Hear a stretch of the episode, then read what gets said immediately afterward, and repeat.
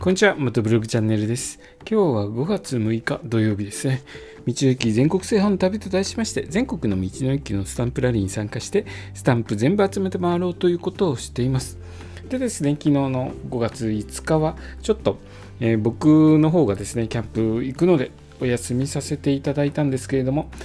えーとですね、キャンプ場、やっぱり電波入らなかったですね。山の方にあるキャンプ場に行ったので、スマートフォンのですね、電波が入らなくて、配信できなかったんですけれども、今日はですね、キャンプ場から帰ってきまして、午前中に帰ってきたんですけれども、中央道ですね、中央道で帰ってきましたけれども、中央道、上り線か、上り線、もう渋滞が始まってまして、だいぶのろのろ走るところ多くなってました。明日か、明日ですね、今日の夜もそうだと思うんですけども、明日も本格的な、えー、U ターンラッシュありますので、十分にですね、時間のゆとりを持って、